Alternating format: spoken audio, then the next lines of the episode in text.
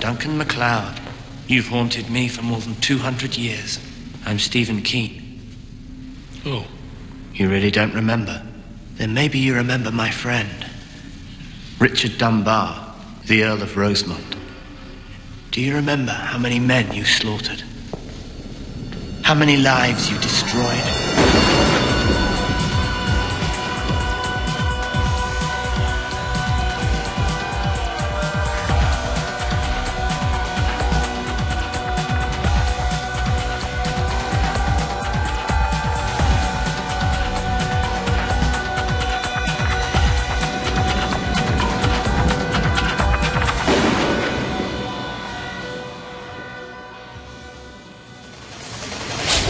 I like you with all your parts intact. Welcome to the Highlander Rewatch podcast, where each and every week we talk about another facet of the Highlander universe. I'm one of your rewatchers. I'm Keith. This is Kyle. This is Eamon. Which parts? All the parts. No, but which ones in particular? I just care about all of them. All parts matter. The ham and two veg. What? What? meat and two veg.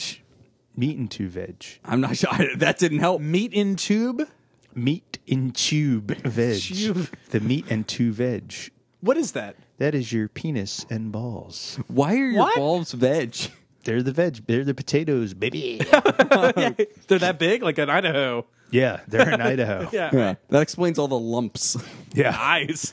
All the lumps. The balls have eyes. Like the I think I movie. need to go to the, go- the doctor, guys. Wow, like literally six seconds into the podcast, and we're like, the potatoes are your balls. They have eyes. This is gross.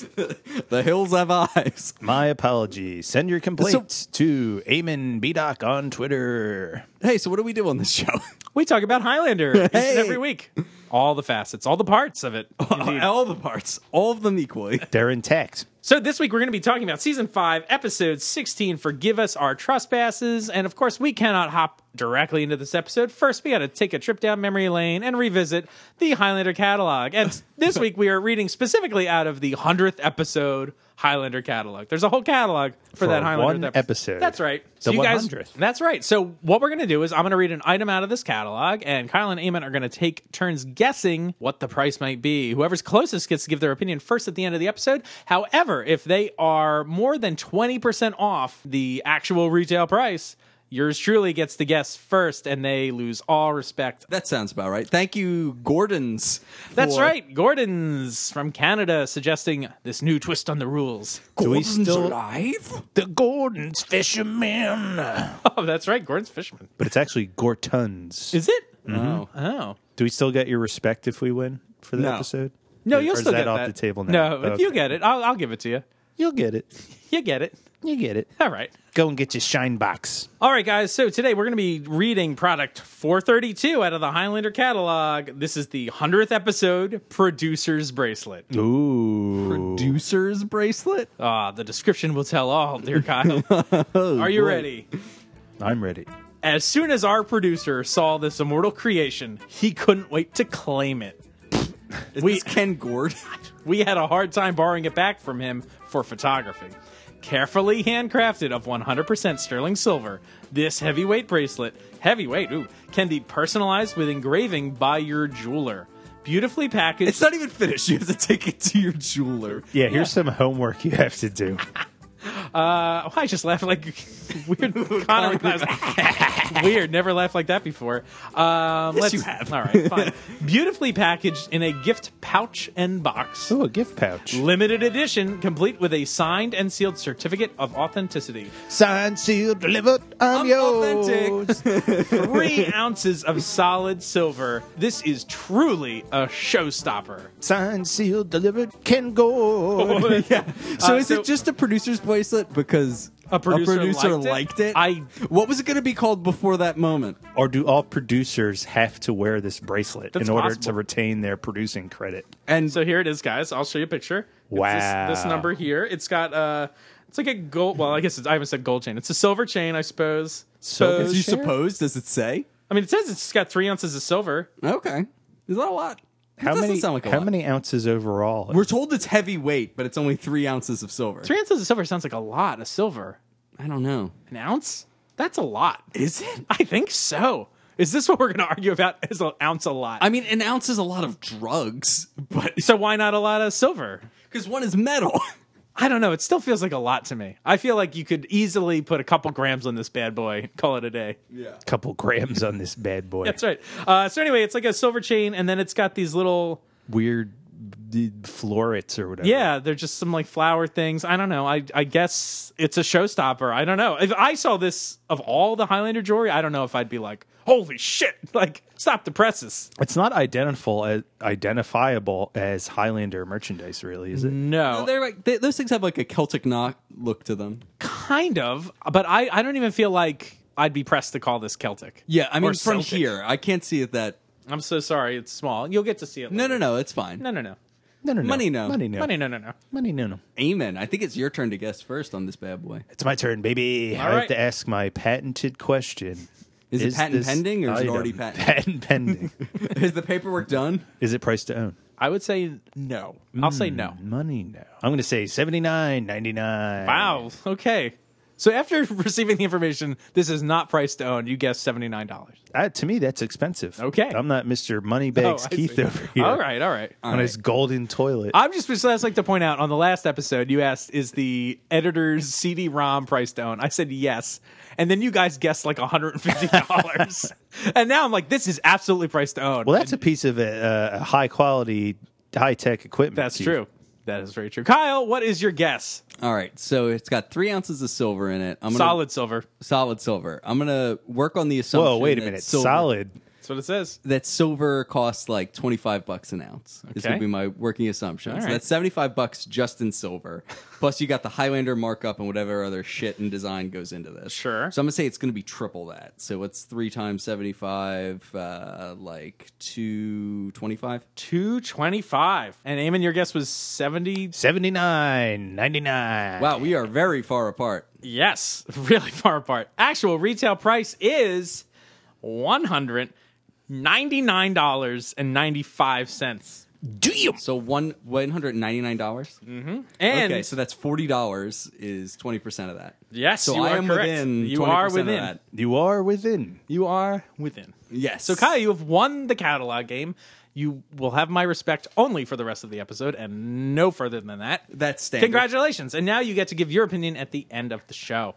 First. First. first. yeah, I'll get my opi- give your opinion either way. but- Maybe that's what the rule should be. Whoever loses the most should be just out Ex- cut off. Like executed. you're not executed. Yeah. just in the middle of what they're saying. I'm sorry, your time is up. All right, so you take a look at this little brace if you want to see it up close. You know, don't don't look at too much else because you know for future games. Can I ask a question? Sure, About these games? Uh-huh. Can I ask the game master a question? you may ask me. So before the question is answered, do you have no respect? And then when the person answers Right. correctly, then your like respect switch turns on. That's a great question, Eamon, and you are correct.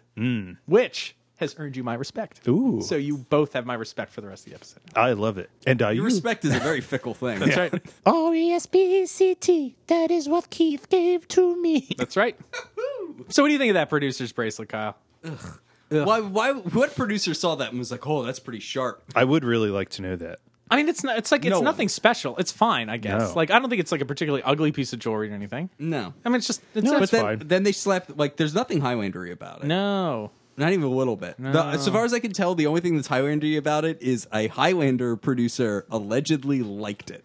They don't even say which one. A producer, A producer. loved it. All right. I wanna be a producer. Deuce.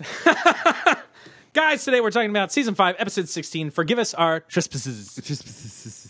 This episode first aired May 5th, 1997. Ooh, Cinco de Mayo. 1997. All right. All right. Put on your sombreros and your mustaches before it was as widely frowned upon as it is today. That's Funny story about that. Uh-oh. In Sc- so I recently took a trip to Scotland for Congratulations. about two weeks. Scotland. It was nice. it was lovely. Oh, did you meet Shrek? was- yes. Donkey. We talked about his donkey and uh, how much he wants his swamp back. you did but- you get to see the actual Shrek swamp? you visited Shrek Swamp. yeah. But we're there. We're at Loch Lomond. Is the name of this area? It was very nice. There's like a little beach on this beautiful lake, I love that name. Loch Lomond. It sounds like a character from like a, you know, 30s noir movie. I'm Loch Lamond. Yes, it is also featured in the song that features "You Take the High Road and I'll Take the Low Road." Huh. In any case, we're there, and we're, well, we were even talking about like, wow, everyone's been like really cool, and then we encounter a group of gentlemen who appear to be from England, but still within the UK, who are all wearing brightly colored ponchos, sombreros, fake mustaches. And they're not wearing them, but several of them are carrying around Trump masks. What? Wow. And they appear to be like on a bachelor party and they're drunk as shit. And I was like, what the fuck is this? Nobody thinks this is cool. like, nobody thinks this is still okay to do except for you fucking assholes. Interesting. Yeah, like, I did not think that was like something st- people still did. But it is. People still do it in Philadelphia. Oh, White people. oh, really? I can't imagine was they're conf- I was insensitive confused. It was, I thought it was somebody else. to. Yeah, Sorry about that. Mm, that's fine. Uh, Forgive us our trespasses. that's right. Cinco de Mayo. Cinco de Mayo. that's our that's our mantra for today. uh, Who directed this episode, guys? So I looked on IMDb and there was no name. No name is listed. Like Odysseus in the Odyssey, no one directed this episode. But they I don't did- understand that reference. Oh, I'm not going to tell you about this. Polythemus. Or nobody? The Oh, Cyclops. nobody is bl- blinded Yeah. me. That's right. Come on, man. I'm track. Okay. okay. Like Odysseus in the. Did the director of this episode also shoot an arrow through a bunch of axes? Mm-hmm. Hmm? Yes. And, then murder. Murder a bunch of suitors. Yeah.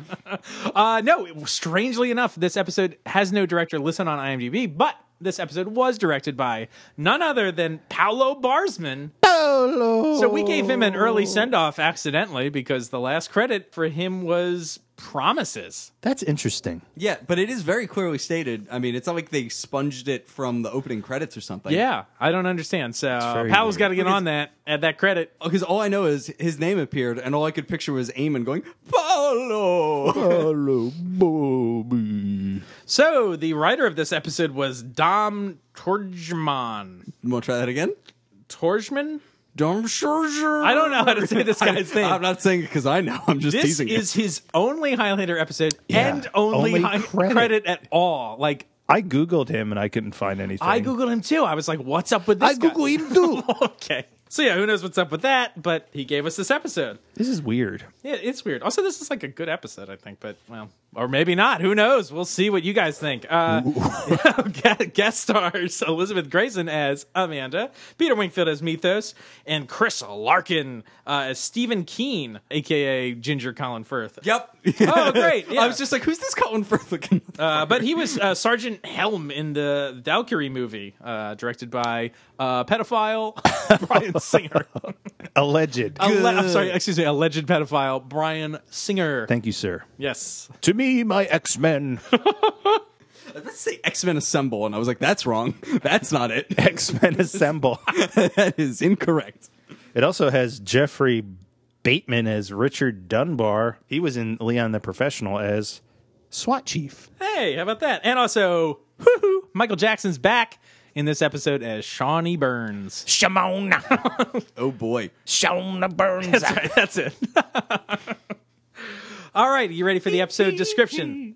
Let's do it. The bloody Scottish attempt to put Bonnie Prince Charlie on the English throne in 1746 brings immortal Stephen Keane to seek revenge on Duncan in modern day Paris. This is like a very uh, anti-Scottish bent.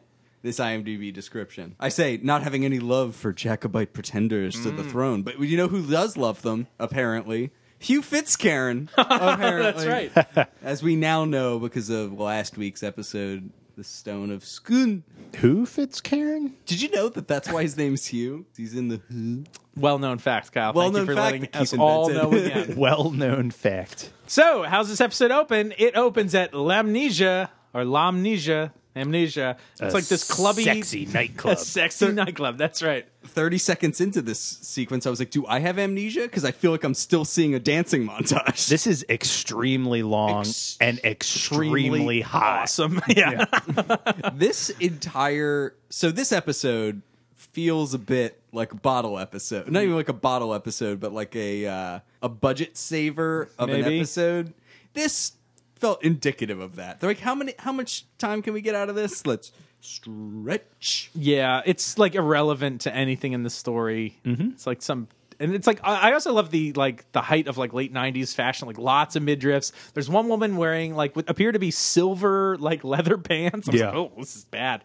It's like bad Matrix extras or something. That is kind of what it felt like, As, in part because Amanda kind of looks like Trinity, but And she's there dancing with what I thought was Cisco. It- that is what I thought. I put Cisco. I put silver haired dude. I put it was a Robbie Show me Rotten esque character. The hair is kind of like that. We Yeah. shocked Silver. Show me that thong, the thong, thong, thong. Baby, make a booty go. Baby, make a booty go. That's the thong song. Dumps like a truck. truck, truck. Guys, like What? What? What? Baby movie, but but but. So we get the buzz. Gonna sing it again. Okay, so we get the buzz, and a gentleman, an immortal, Sean, Sean, Stephen Keen comes in wearing like he is not dressed for the occasion. He is wearing this bright orange. He looks like Austin Powers. yes, with a three piece, Yeah. with like a super high vest. I hate this suit so much. It only gets worse like in He the next looks like a scene. traffic cone. yeah. and he says to Amanda, "Do I make you horny? Do I make you randy, Amandy?" The answer is kind of yes. She does seem a little bit into him. oh, for Yeah. sure. Uh, so he is like, "Hey, I just bought this place," and she's like, "Oh, you can make improvements." It's like, stop adding water to the alcohol. The music sucks. Like, I don't know why Amanda's here because it sounds like she hates this place. Yeah, she's like Is Amanda just like a clubber? It looks like it. She's like not. She does not have a date, and Unless she's it's in that Paris. silver like hair. Mac- Yes, it's Cisco. Yeah. Wait, so like she hold on, hold on. I didn't even think about this. So so in this episode, it takes place in Paris. Oui, oui. In like the next day, she like is sleeping over Mac's place. Mm-hmm. But like but she's I guess not really seeing Mac in any sort of romantic Well, way. as we established in that prior episode, Mac is not all about that monogamous life. no. I love you, but like, I can't like be with you. right. But I was assuming they kind of hooked up whenever they were like in town together. But it would seem that she's like at the club looking for some D. Chasing some strange. Chasing some strange. Maybe. Maybe. Or maybe she just wants to have a good time Sure. and dance. But it's but it's got like bad music and whatever. Anyway. cheap drinks. cheap drinks. Uh, so anyway, he's like, "Oh, are you like a local or whatever?" And she's like, "Only for the past one thousand years or whatever." It's like, okay. She's like, "You must know everybody. How about Duncan McLeod? You know what his deal is?" And she's like, "Uh, "I don't know that guy. Like, but do you want to like go fuck at my place?" And he's like, she's "Hell like, yeah." oh, uh, speaking of, she's like, I, he says, I have unfinished business. And speaking, she's like, speaking of unfinished business, let's go fuck. Like, Right. Mm-hmm. Want to come back to my place? Weird. Yeah. So then they go outside, and he's added to this orange suit with a very big orange coat. Like these clothes are sold in stores. Why? Like no, it's terrible. It's the great pumpkin truck, right? like, So anyway, they go over to his car, and she pulls out her sword, and I guess he sees like the reflection of her do Yeah. that, and which I thought was kind of cool. I was like, oh, neat. it was. Uh, and she, she swings, takes a swing and she misses. misses. She goes for a stab and like stabs through the window. yeah, and then he gets her s- his sword out and like gets her. Once again, I'm always kind of bummed when like Amanda gets defeated like in Easily. eight seconds. Again, I understand. I guess what they're trying to do is like they just need this to be the setup for the conflict or whatever. But like at the same time, the unintentional consequence I think is it makes it look like Amanda just gets owned all the time. Yeah, it's like how you live a thousand years. Like it seems like everyone beats you. He's like, Duncan McLeod, give me his name. right. Call him on Not myself. give me his name. Give me He his- knows give me his name. give me his name. uh, Duncan McLeod. Yes. That's it. All right. See ya. you can go now. So that's our cold open. So then we cut to Darius's church. Always Darius! It's this church. Eh, go- go find that priest, uh, the Darius. Darius. So Mac, Hilarious. Oh. hilarious. okay. So Matt goes in. He's still rocking that white coat. I hate this coat. this coat's the worst. It's hideous. Amanda? So he goes in, and I guess Amanda's kind of being held hostage by Keen. Keen's like, Mac, you've like haunted me for 200 years. I'm Also- Stephen Keen. that's right. And Mac's like, I, I don't remember you. And he's like, Well, you might remember Richard Dunbar, the Earl of Rosemont. Gong, gong, gong. So this is the clip at the top of the episode, and then we get a flashback to England, 1746. Kyle, what's happening? So we get to see this this gentleman Keen, and he is hanging out with this very Earl that he was talking about, and they are discussing kind of from the English side the very Jacobite Revolution that we have actually seen several times in Highlander. Earl seems like he's got some regrets over some things he did. Yeah, because I guess they've, he sent like lots of scout parties into the woods. They've all been killed. Uh, presumably, we'll find out by probably Duncan McLeod. Uh, and he's seemingly regretting a lot of this. He's like, but I felt like this was the only action I could have done, like to prevent this from going on longer. Like he's like his little kid is like running around with a kite, and he's like, I don't want my sons to have to keep fighting this war, which is interesting. It is interesting, though he is not a passive participant in this in any stretch of, by any stretch of the imagination.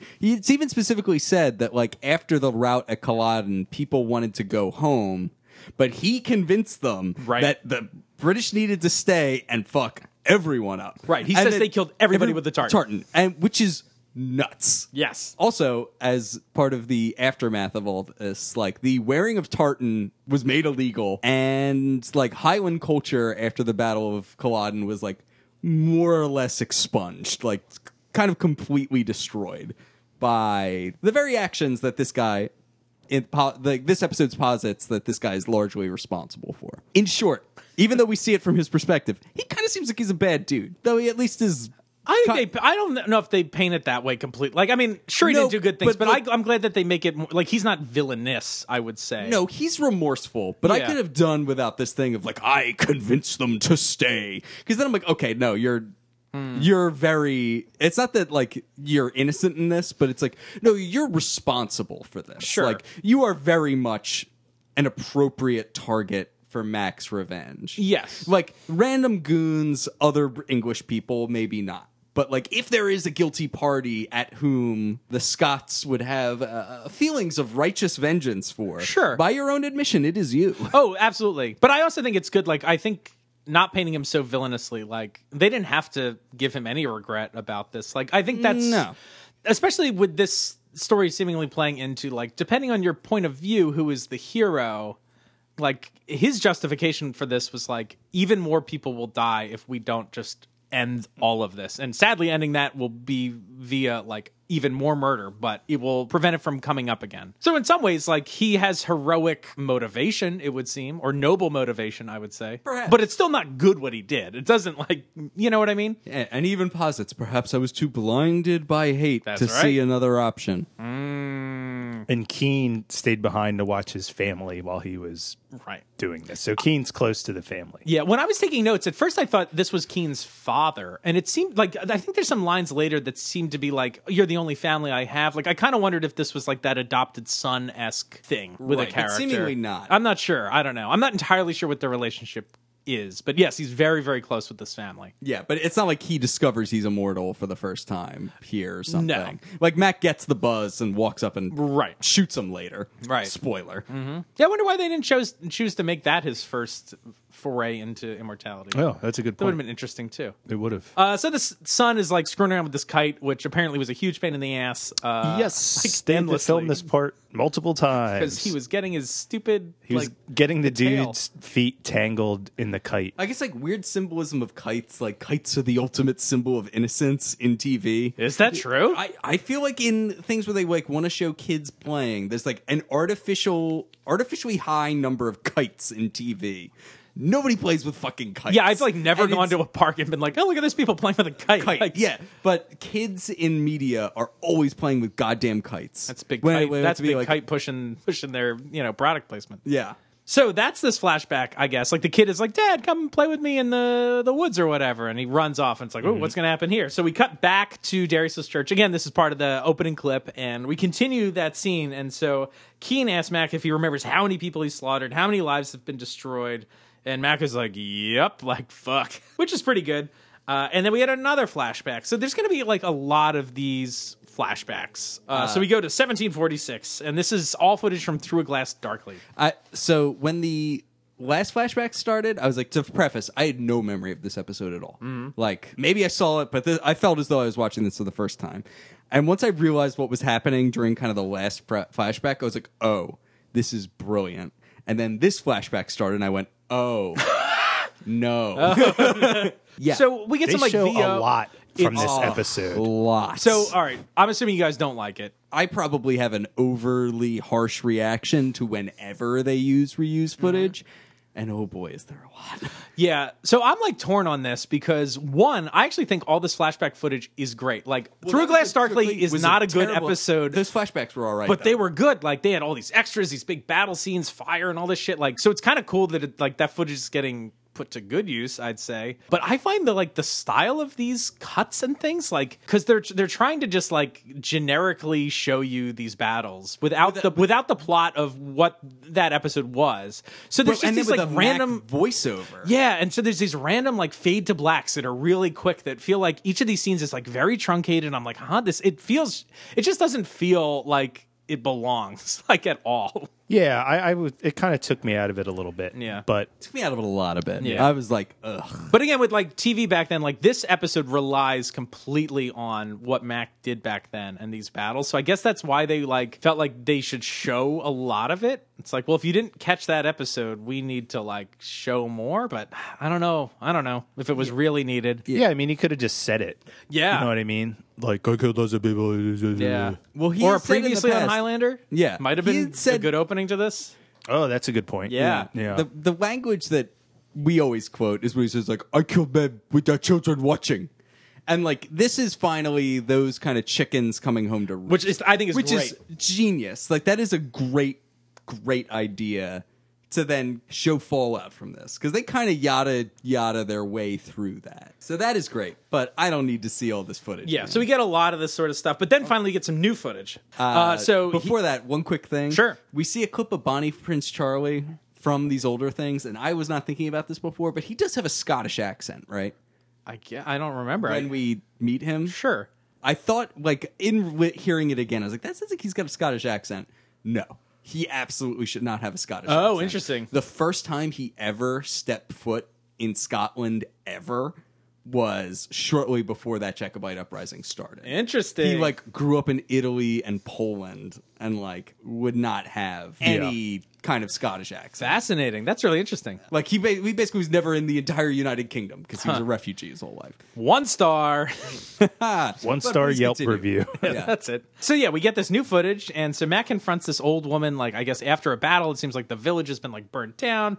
Her grandson was killed. The father has already been dead for ten years, and the mother was burned alive in the church. It seemed because the English were like they can't breed. Like it's really fucked up, And Max just like, you get out of here. I've got something to do. right? Oh, and did anyone notice there's also a dead dog in this scene to really amp up the awfulness of everything? I It's like did not notice the dead dog. there is a dead dog. that dog's dead. Uh, and the woman says that the Earl of Rosemont gave the order. Uh, and then we get a pretty badass line, I thought, from Mac. The woman is like, God will make him pay for this. And then Mac is like, he won't have to wait for God. And I was like, yeah, fuck yeah. Fuck you. also, how does she know it was the Earl of Rosemont? yeah, that, I'm like, how does she know? like, Like, who that is. pardon me, ma'am. The Earl of Rosemont gave this order for me to kill your family. Oh, okay, well, then, after you. So we cut to later, and Mac is riding a horse to the Rosemont estate. And so then we, I, I like the way they shoot this. Like we see some of the old flash, this flashback that opened the episode where Mm-hmm. Stephen Keane is walking with his father. But it's neat that like now these two flashback worlds are going to like collide. Like they merge. I Right. think that's great. Yeah, Like, it is cool. Rosemont talks about his son's not wanting to be called into battle again. He just wants it all to be over. And then Mac rides up and gets the buzz. And that little boy is like playing near this pond, and Mac just fucking grabs him. lifts him off the ground shortly thereafter. I think we should listen to this because it's a fucking badass speech. I kind of want to hear Eamon do his impression of it first, but I'm just kidding. Play it. Please, don't hurt my son. That is what a thousand Scottish mothers scream when your soldiers murdered their children. Who are you? The man of Scotland your butchers could not kill. It was war. It still is. Let my son go. Let him go. And face me. It's said, boy. You run. You run and you tell every English boy you meet that Duncan MacLeod is coming for their fathers. You tell your children and your children's children that they're not safe from me. Now run. So lots to talk about in this clip. First, I do want to bring up Mac's cloak. it is the dirt. It is covered in so much bird shit. Like I don't even like. There's a level of realism that shows don't need to go to. I don't think for you. Like I don't know this. His coat is fucking covered in shit. It's He- amazing. he's ragged looking. Like he just look like he looks evil. oh, it's Yeah, he this is and like, absolutely he's also looks evil. being evil. yes, he's fucked. This is great. Like not even Mac. So Mac yells at this child and shakes him. Not even Mac, but Adrian gives him Paul shake and bake shakes this like child. Yes. Like I bet that kid was like freaked the, The fuck kid's out. face is terrified. Yeah. Like for real, I think. I- they kill it in this. Like Yeah. this scene is excellent. Yeah, but I also even love like, Also, there's- the Earl sucks. Oh, he boy, is yeah. killed in three seconds. Well, he's like an older guy. He's not like a warrior. He's a cook. oh boy. Uh, Cuck of Rosemont. but I like the uh, the subtlety too of like the the little detail that Steven is like, oh, he's here for me, like stay back, like, and it's like, nope, sorry, and it's like this kind of switcheroo that you think he's there to face. It's pretty badass when he just shoots him too. Yeah. But Yeah, I was also like, he's whoa. doing something terrible. Like, Right. He just said like, "Oh, I killed all the everything everyone with a tartan." So it's like yeah. this is a tough one. This is really amped up. Also, like, this is one of those things where it's like Mac is doing a like doing a debatable thing. Like his search for vengeance against this Rosemont character is I mean probably not great for the earth, but well justifiable. The way he does it is like, oh no. Like, this is this feels bad. Like this is dark. I'd also like to point out, like, after he shoots Keen, when he's holding this kid hostage, like, I'm going to hurt your child, like, he's holding the gun now upside down, like, with the butt, like, Mac is prepared to bash a Menace child's a ch- skull in, or like, at least it wants this guy to believe that he will. sure, this is crazy. Like this is oh, oh, this is darker than Dark Mac. It is. It's fucked up. Yep. Because like that Mac is like kind of cackling. This one is Just like at the end of his rope. yeah. Like this one looks like he's like ready to drop dead. Drop dead Mac. Yeah, so this is pretty good. And then he just fucking owns the Earl and like takes his wig. yeah, that's like ye olde scalping. I don't know. when it, when I first saw this, I was like, did he fucking scalp this guy? I was like, holy shit. No, it's just his wig. Keen is very even keeled when Rosemond kind of quote unquote confesses his crimes of like he's like oh you did what you had to do. He was like very uncritical of the Earl of Rosemont's decisions, even when the Earl of Rosemont is like seemingly feeling guilty. That's true. Yeah, that's an interesting part of this because Mac is like, you slaughtered all these innocent people. Right. Like, that's why I'm here. It's just weird. But they introduce something else into this later that Yeah. muddies it. Right. Very But yeah, much it's also yeah, it's very interesting that the Earl is like he's admitted this to Keen. This is not some accusation that's floating around. Like Yeah. he knows that his, he's his father slash whatever is like got bad do- or did bad things. Yeah. Yeah. He's a bad boy, if you will. A bad boy, that's right. So then we cut back to the present and resume the previous scene. Mac is like, Yeah, there's nothing I can say to you really to like justify any of that. Uh, so Keen is like, Meet me at 6 a.m. at the Luxembourg Gardens. Like, that'll give you time to say your goodbyes or whatever. So then, then we cut to the golf course. No, I'm just kidding. There's a cow. yeah. And so Keen's like, If you run again, I'll find you. Uh, so the, yeah, then he leaves and Amanda like apologizes. She's like, I'm sorry. Like, I was forced to like, you know, bring you here or whatever. Hoped you guys could just talk it out. So now we cut to that night on the barge. Mac and Amanda are sleeping together, and Mac is having a night terror. Yeah. and he almost Hulk smashes Amanda. Uh, yeah, he's like having visions of like the shit he did with that boy. Yes, and more yeah. clips from Take Back the Night. Right. He's regretting taking back the night. He wished he never took it Yeah. back. You Leave the night. Just leave it. You can keep it. Uh, so Mac like I left the night. I wish I never took it back. So he, as you said, Eamon, hulks out and like seems to make like a stabbing motion towards Amanda. Is he like imagining how he stabbed the Earl? And I, just that was stabbed my microphone? interpretation Maybe. too, but it was it's a little awkward to see it. so Amanda's cool with this. She's like, "It's okay, it's okay, honey." Blah blah blah. And that's just like, I don't know. Like last time we saw Mac behave this way was in fucking Shadows. Shadows. but like, at least he had some for, sort of like demonic magic guy implanting this shit in his head. Like this is for real. This is one hundred percent Mac here losing his mind. Like he's almost he has almost punched Amanda in her sleep. Well, he, because was- he's he coping almost with this. did it in his sleep. Is the thing. Wait, what? He's asleep. Yeah. Yeah. But he's like he's on like he he's having such strong responses to unglued. this that he's like he he almost punched her. Yeah. This That's is not good. Like at least last time you could be like, well, it was like a magician who planted a spell in my brain to make me like to make me do crazy to make me things. do kung fu in the park. right. with the But like sword. this time there's nothing. This is just purely 400 years of horrible shit. horrible shit causing Mac to like come unhinged. So we cut very early the next morning and kind of continuing this scene. Mac is just sitting on the couch thinking. Uh, he says he couldn't sleep, and Amanda like suggests going on a vacation. She's like, "Why don't we just like split?" Go to Tahiti. Right? She's like, "Oh, I'll bring my copy of the Kama Sutra." Boing. It's like I was just I'm like, what? you can bring your. Co- oh, let's do some light reading. Let's do some light. Fuck it. That's right. But Mac says he's like, "I can't run. I have to deal with this or whatever." Uh, shamed me.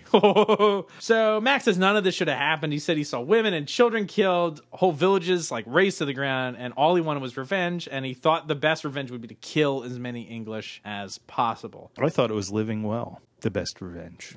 You might think that, but it's actually to kill English. Actually, regardless, of Mm-hmm. Regardless what of what you do, you what, just kill the revenge for, you just go find some British and kill them. Yeah, uh, I really like the lighting in this scene. This is that Rex Raglan natural light touch. Like it's super dark, and the only light is coming through the portholes. So he seems to like not light Yes. scenes. Darkness lighting edition. That's right. Through the portholes. Maybe Gordon's going to write us about this. I don't understand what Keith's saying when he talks about sound or lighting. like, he loses me. I don't know. Whatever. No one cares when I bring this up. And Amanda gets upset with Duncan's thinking on this. And she's like, You're the best man I know. And you've just made mistakes. Yeah, but he's like, I'm a murderer. And it's like, true, you were a murderer. like, facts. but yeah, she argues that, like, this is all history. Like, it's all in the past. And Amanda thinks this guy's shown up and, like, convinced Mac is the bad guy, that he's wrong. Right. Like even though Mac is superhuman, seemingly, like he might be thinking he deserves some judgment. Yeah. This performance by Elizabeth Grayson, I think, is really good, too, in this. Yeah. I think she's great in this. And Mac just seems kind of dejected and like kind of not the normal Mac. Right. Yeah. This is, like, really bugging him. Emo Mac. E Emo Mac. Emac. Emo Mac. That sounds like a Pokemon. Emo Mac. Emo Mac. He evolved into McLeod. Emo Mac, I choose you. But also, like, I love that this episode, Kyle, you mentioned the, you know, people with women and children watching, all this sort of stuff, like that that's uh, explored here. But also, like, the notion from Valkyrie that, like, at the end of the episode, Mac's like, oh, like, well, I judged her just as she judged him. And then he's like, well, who judges me? And it's like, ah, this is that episode, which yeah, is great. and in fact, that that's even called out later Yes. in this. There's a line to that effect. So we now cut to Mythos's apartment. More cool lighting, I guess. It's all like this is very like dramatic, comic booky looking lighting. It's all blue. Mythos is in his Mythos underwear. is freaked out. Hubba hubba. Yeah. Is that is, is that how we're describing his abs? Is freaked out. Yeah. Yeah. She got He's got freaked some out abs. freaked out abs. Yeah. I got that he's like still jittery or something. Because when he gets the buzz, he like jumps up and hides. Or that's just being a smart immortal. He's like, I wasn't expecting you. Yeah. It's like you want to knock louder? They didn't hear you. And where? Philadelphia. How about that? Uh, Eagles, soft pretzels, water, Gritty. steaks, roasted pork sandwiches, far Gar- superior to cheesesteaks. Garbage smells. garbage. Did you say gritty? I did say gritty. Gritty. Gritty. Gritty. Dr. Ann Lindsay. So they casually drop some very important information that Mythos is done with the Watchers. He se- she even says like, go get some watcher deets. Right. we And need he's to know like, about this guy. It's like, I'm done. It's like, oh, okay. How about that? all right. Moving on from that part of the show. But yeah, he says he has no idea what the deal is with this. And Amanda wants Mythos to talk to Mac and tell him he isn't the bad guy. And Mythos is like, yeah, it's not going to work. Also, I was thinking, like, also coming from you, like someone who is even worse of a guy in history. Ten thousand. Right. You can't tell him that, like, yeah, you're fine. "Mm, Yeah, you're okay. Also, I was curious, do you think Amanda knows any of that shit? no, no. not judging by Mac's track record of sharing Of information. sharing information. Right. She knows. You think she knows? I think that Mac would s- tell that information. Yeah. She's cool with it, though, I guess, huh? I guess. All right. I guess we're supposed to think Mac's cool with it too. Like we never really see them reconcile. Yeah, there's never like any more discussion of like that doesn't seem to continue to muddy the waters at all. Like or just be a point of like I don't know still like we're s- we're we're going to be a little rocky moving the, forward. the last conversation Mac had with Mythos is him being like, "We're through," and then all of a sudden it's like, "Oh, and now we're gonna kill these two guys together, and we're friends. and we're friends again." Yeah, like fucking Richie killed one person who was like a extremist lawman who was also chasing like a kind of innocent woman who was like framed, right? No. What, what She was her did deal it. again? Oh, she did do it. Oh, but she was like abused and like Yeah. right. So But she he did was bad. But like yeah, like I mean, Richie kills one person. It's like you got to leave town, and like they are clear. Like the Mac Richie relationship s- from that moment has always been like teetering. It would seem somehow we don't get that with Mythos, who murdered and raped Mac's like childhood love interest.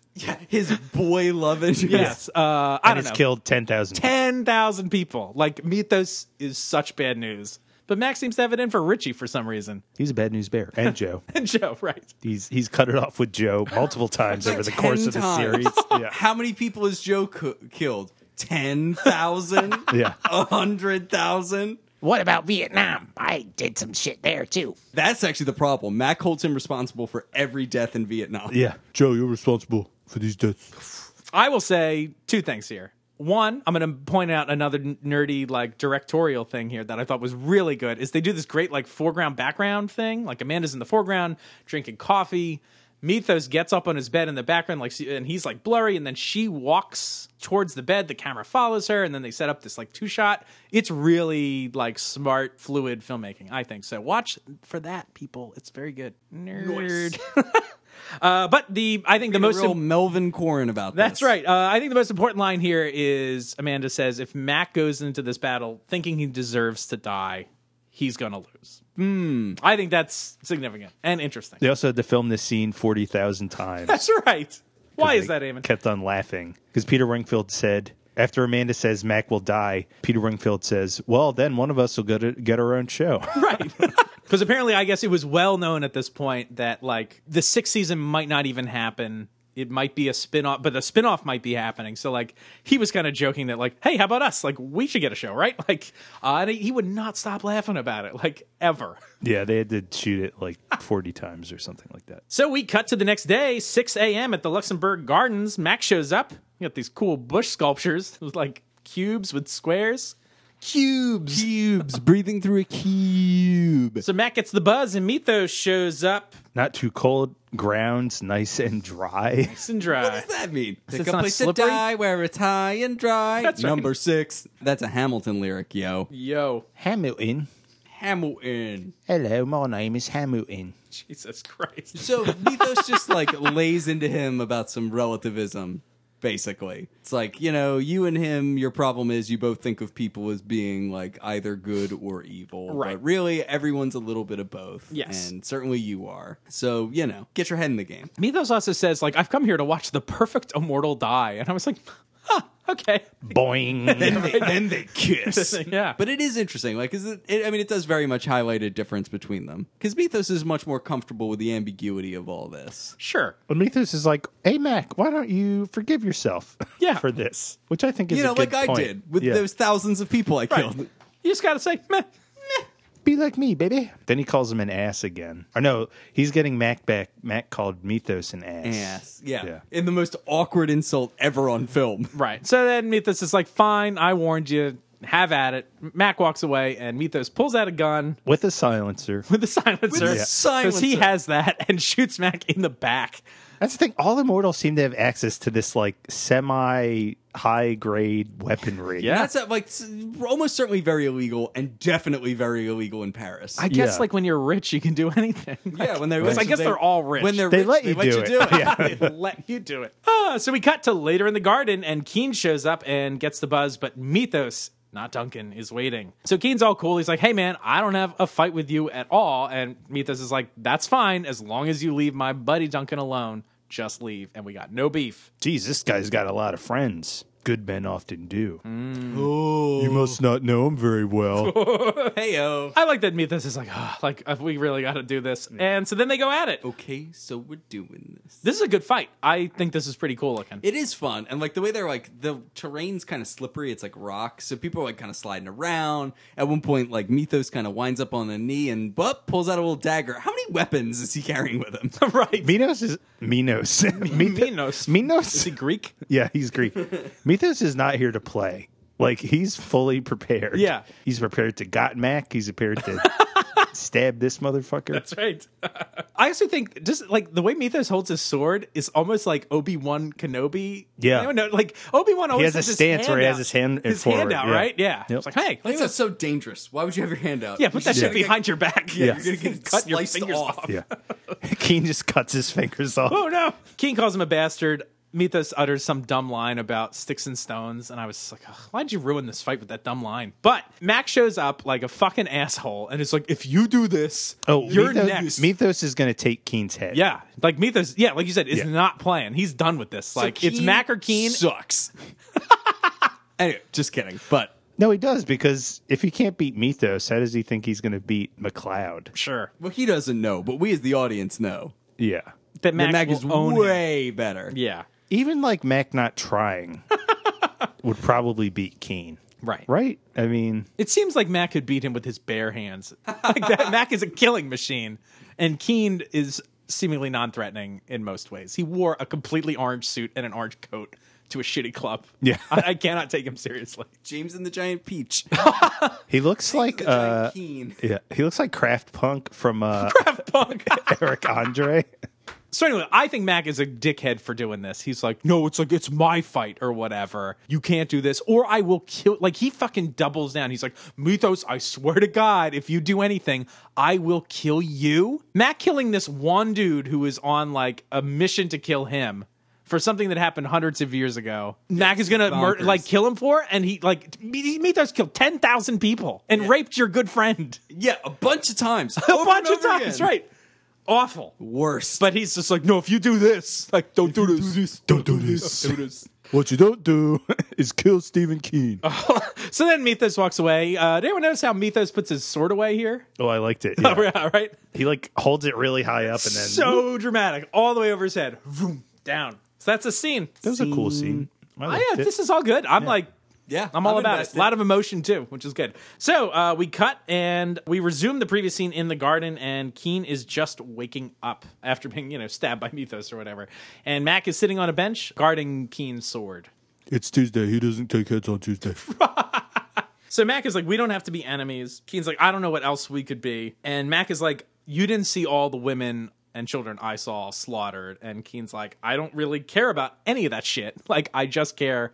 yeah, I don't judge your reasons. I judge your actions. Right. Which is an interesting thing to say. It is. It's a weird, a- an interesting but strange opinion. I mean, we kind of get into it soon on the other reason he's coming after McLeod. Sure. So what happens is, so Mac is like, well, I live every day, and that's how like I deal with this shit or whatever. And Keen is like, I had a friend that told me that as well. And then we get a flashback to England, 1779, and Keen is on a little stroll in a courtyard with Sean Burns, who Burns. I once again could barely recognize. Yeah, I I, was like- feel like he looks different every time we see He him. does. Well, the first time we meet him, he's got like red hair. I think Or- it's because he has different wigs on the He's other two constantly got wigs. times we Yeah. see him. Yeah, but the first or the first time we see him on the show, he has his natural hair. Right. I don't know. I, I always find it like hard to track who this guy is. I don't know. Keen is telling Sean that he's been tracking somebody, Mac, uh, for years to Russia, Constantinople, North Africa, even as far as China, but he's always like behind him by like, you know, a month or something. Macker tracker. Accurate tracker. That's right. And so Sean thinks this is for the best. And he says, you know, you've been at this for 30 years. Like, this is 30 years you could have been helping the Earl of Rosemont's family, living your own life, like doing good things.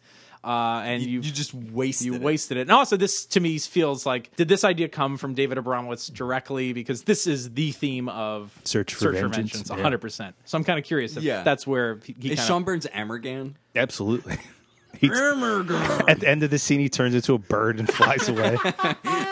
Hammergan. That's the name of his pet pig. Yeah. So also, I Sean is like, I've known men like this before. He's like, people that like, Well, that's interesting. Does he actually know Duncan McLeod at this point? no. Or do we know that?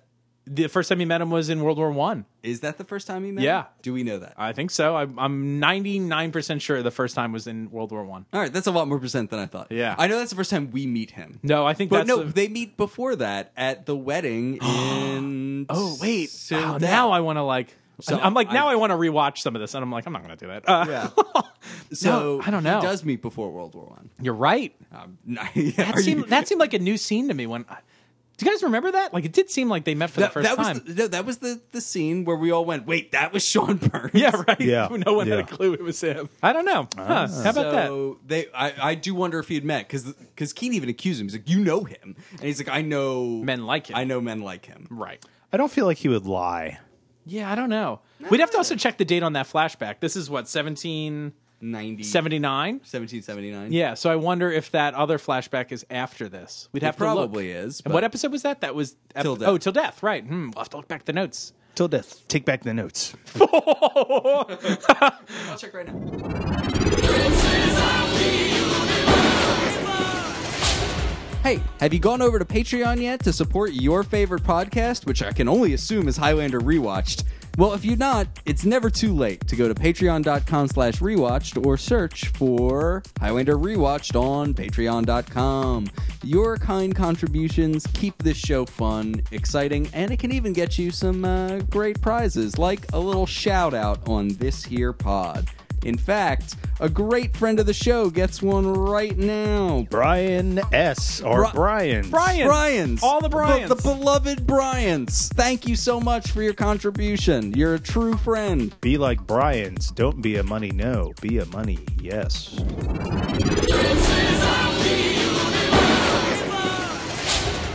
So we do know that he's met Duncan McLeod before at the latest in 1796, because that's when he attends the 100th wedding anniversary of the couple in Till Death. How about that? So maybe he's met him before, but maybe not quite yet. Maybe not. He's got a window of 20 something years. in which he could have Interesting. met him. But the thing I think is cool about this is Sean Burns like justification. He's like, I've known men like this before. Like he says, like Keen and Mac, Mac both felt like they were acting righteously, and he says men can't live with themselves when they do things like this that turn out not to be right, and they just run essentially. Uh, and I was like, oh, this is like a cool, like I don't say retcon, but like gives justification for basically five seasons of McLeod's adventures we've seen. You know what I mean? Like it's like, oh, we, we're given like motivation for all his worldly travels which is neat like on like a pretty deep psychological level like sean burns is like he fucked up and is just like on the run from his like sins basically Yeah. which i think is really cool That's interesting. yeah so this this episode i think like accomplishes a lot of this sort of neat stuff Mm-hmm. Maybe you remember him. His name was Sean Burns. And then we get the till death flashback. that's right yeah we get a lot of so back in the present now we get all these sean burn flashbacks to world war one to the wedding scene from till death but then keen like is like sean wanted me to let it go and i did but then i found out that you fucking murdered sean burns and i was like how did you know that Like last year. Right. You did this. I don't know. I was kind of Yeah, curious. I don't know how he knows either. Yeah. but he finds out. He Maybe finds he's out. got his own watcher source. Who killed him? Duncan McLeod. Mac's face when he's like, and then you killed him. I was like, Mac is just like, oh, mind fuck. I'm the worst. Like, Yeah. It's good acting. Yeah. So Keen asks, he's like, did Sean like do something awful to like you or your family? It's like, Sean shouldn't have died. Like, yeah, what's your justification for this? Right. And Mac is like, oh, it's complicated. Of course, does not explain what happened. One, because it would be boring as fuck and would drag the show down completely. Uh, and two, he'd be like, hey, I had a mythological dark quickening from which I've recovered by swimming in soup. I swam in some split pea soup. I swam in a green pool and fought my evil clone. That's right. Uh, so at this point, Mac is like sulking even more because Keen is like, whoever killed Sean deserves to die. And now I guess Mac is thinking like, I fucked up. I deserve to die. But luckily for him, the police show up. Yeah. Also, oh, I thought there was an interesting line here uh, that Keen said. He was like, maybe you thought Sean was somebody else, like, and that's left like dangling. Hmm, will this line be interesting perhaps later? Ooh. So yeah, so these cops show up and they want to talk to Mac, and then this. This is frustrating. Because, right, so Amanda called the police, and then they go back to the barge. They let themselves in. They're like, Do you mind if we open this? And he's like, Do I have a choice? And it's like, Well, if they ask, the answer is actually probably yes. If they had a warrant, they just wouldn't ask. They would just go open it. Right. Anyway, they find what appears to be a stolen necklace. Right. Amanda, though, if your goal is to break up the fight, why do you need to follow through with framing him? Yeah, why not just say there's a fight? Break Yeah, it or up. Say, or even say what she said, but then just not plant the thing there so they don't arrest him. Yeah, like it's just a maybe bad tip. Right? She wants him in jail like as long as possible I- to I protect guess, us. but that's such a dick move. Yeah, it is Like a you- real dick move. Like you prob like if the goal is like, ah, give him some time to like cool his jets, sideline him for a few days. It doesn't need to be a real tip. And also, why did she do it to Mac? Why didn't she say Keen stole it? and put it in the club. Or so, yeah, something like it's like get get Keen put away, not Mac. Like Yeah, not your, same result, not right? Your best fuck buddy. Yeah, who doesn't want to kill the guy? Right. Like, well, all right. Not a well thought out plan apparently. So we cut to the police station. also, question. Oh, yes. So Mac put his sword in his coat and then goes with the police, Yeah. and then he's arrested. Yeah. So what do they do when they take his possessions from him after he's arrested and find this fucking sword? Yeah, right. so that is actually something that is you, you have a near if somebody's placed under arrest at least in the united states you have a near unlimited ability to search them if you have placed them under arrest furthermore if someone is being taken to jail you have a near unlimited ability to inventory their property and seize anything Illegal. illegal that may be found. So Wow. by multiple vectors, Mac might be fucked, but who knows? Like I don't know what the French statutes on are carrying around katanas, though maybe it's bloody. oh, we found a bunch of DNA related to a bunch of unsolved murders. Yes, there should abs- absolutely be blood all over this sword. Maybe he cleans it rigorously. yeah, he like licks it clean every night. Yeah, that's it. Yeah, like a ninja in a movie. So we got to the police station. This is very dramatic lighting. I kind of dig the way this is. Like, see the spotlight Oh, thing. good. and Just the what Highlander bars. always needs more cops. right. Mac is visiting, or Amanda, I guess, is visiting with Mac, and she's explaining like, "Oh, it's like, don't worry, it's only going to get you three years with your like clean record." Also, I don't know how clean Mac's record is because How does he have a clean record? like he is like He's in constantly the getting brought fucking in. police station every other episode. He's always committing crimes. yeah, In the last episode, we saw him commit treason. right. and like you said, has like an arms like hold. Like he seems to have like a lot of illegal weaponry. Right. That's gonna drop some flags, right? He's friends with a known criminal and gangster in Paris. That's right. that that dude, I forget his name. The French, well, obviously it's French. It's in Yeah. Paris. That uh, the resistance fighter, right? Yeah. Yeah. yeah, Yeah. him. Good gravy. It's a lot. He's he's in deep, guys. In too deep. This is just the finale. trying He to just keep- gets locked away forever for And three that's- years. Yeah. It's like the end of Seinfeld. So Mac is like, "You have to get me out of here." Blah blah blah. It's kind of funny. And Amanda's just like he's like screaming at her and like getting up. Yeah. And like like they're obviously about to come in and mess his day up. Oh yeah, no touching, no touching. touching. Also, she basically confesses to this and the guy's right there. He can probably overhear it. Or it might be recorded because they're in an interrogation room. Right. They're in the interrogation hall. This room is gigantic. So we cut to Mac's barge, and Keen is inside waiting for Mac. And then we get the buzz, and Mythos shows up. I kind of like this like small bit of tension because I guess as far as Mythos knows, Mac's lost the fight. Like this is fucked. What do you mean? Mythos doesn't know what the results of the encounter with Keen and Mac were. Right, but he walks into Mac's barge and feels the buzz. That's very good evidence that it is Mac. Well, that's that's like the the fun like point of tension. Like he thinks Mac is there. Oh, I got Yeah. the buzz. Mac is here. Oh shit, it's Keen. Yeah. Mac must have lost. Like Oh, yeah. you know what I mean? Because he doesn't know that Mac's been arrested. Like because Right. Keen's like, "Wh- where is he? And he's like, I don't I don't know. I thought he'd be here. Like Yeah. I don't know. So then back at the police station, the detective cannot believe that Amanda is responsible for like a string of high profile robberies because Over Mac the is trying course to of, like, like- trade info for his Yeah. freedom. But I like that the the woman detective is like a woman couldn't have done this. right. What? I'm like, mm, What? She had that fifty thousand dollar budget. She could do Whatever she wants. Yeah. So uh, Mac is going to give, I guess, the detective the location of all these jewels for his freedom and to never speak of him again. Yeah, which is like what? Yeah. this will take a long time, and also, it's isn't she going to be like, oh, and you have to testify, sign this agreement that you'll testify, and if you don't testify, you're going to fucking jail. nope, Yeah, just this is a bizarre. clean break. this is one of those things where it's like they can't think about it too hard because No, they It are, won't work. they just got to get out of this.